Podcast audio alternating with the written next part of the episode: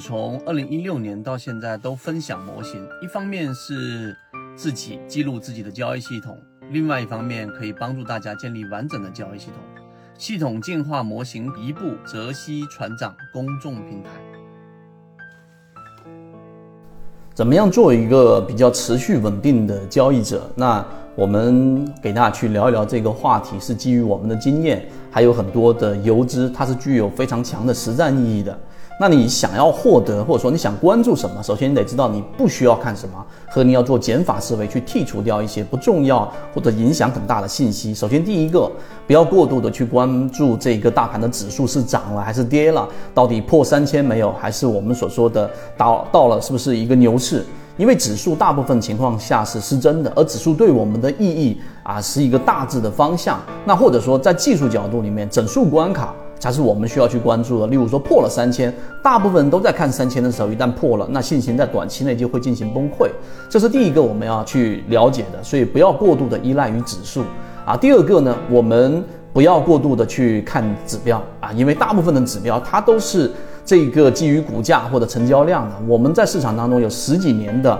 行业的这种软件开发，然后信号指标的背后原理代码都很清楚，它都基于股价。所以呢，只是因为我们单纯从股价上是没有办法解析出我们某一个模块的结果，所以你不要认为什么金叉买入，什么死叉卖出，这是一个很久不变的一个原理，或者是一个啊黄金法则，这是不太现实的。但是你要用一些指标和信号来辅助我们自己快速的去识别一些异样的数据，例如说，当一个标的出现背驰的时候，我们可以通过信号看到；当一个标的出现比较大的乖离率的时候。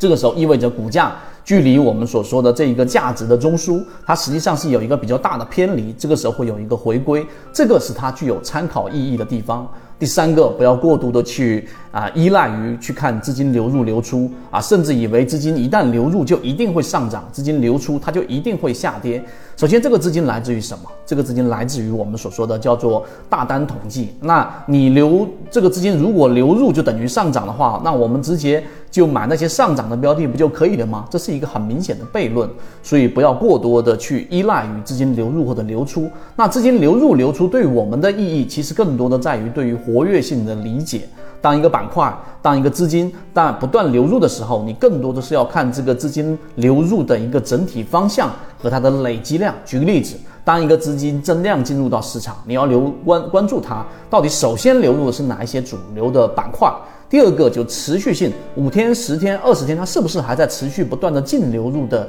进入到这个板块？进了这个板块里面之后，我们再去做一个拆分，哎，到底是不是流入了我们关注的、符合自己模型的这些标的？然后我们再去做技术的一个分析，再加上一些价值护城河的拆解，这是我们要去啊留意的。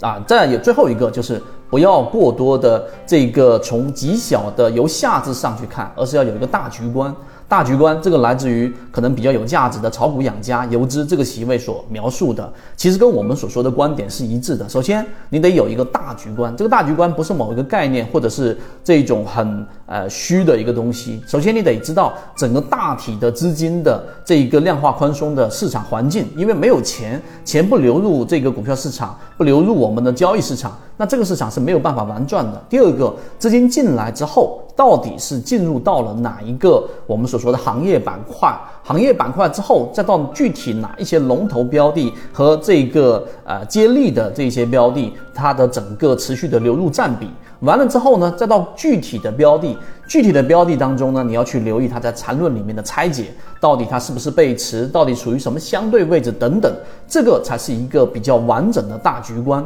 那这些甚至你要到我们说日线级别之下，三十分钟、十五分钟啊，甚至五分钟，你如此从上至下的拆解之后，实际上。久而久之，你就逐渐的有一个大局观，你不会在大盘不允许操作的情况之下逆势而行，刀口舔血；你也不会在大盘已经是有非常充裕资金情况之下裹足不前，然后是属于很谨慎的交易者，因此而错过整个市场的行情。所以以上这几点呢，实际上就能够慢慢的把我们从一个可能盈亏非常不稳定的交易者，逐渐的推向我们所说的稳定的这一种持续的盈利的交易者。那这个就是我们今天要给大家去讲的一个核心内容。好，和你一起终身进化。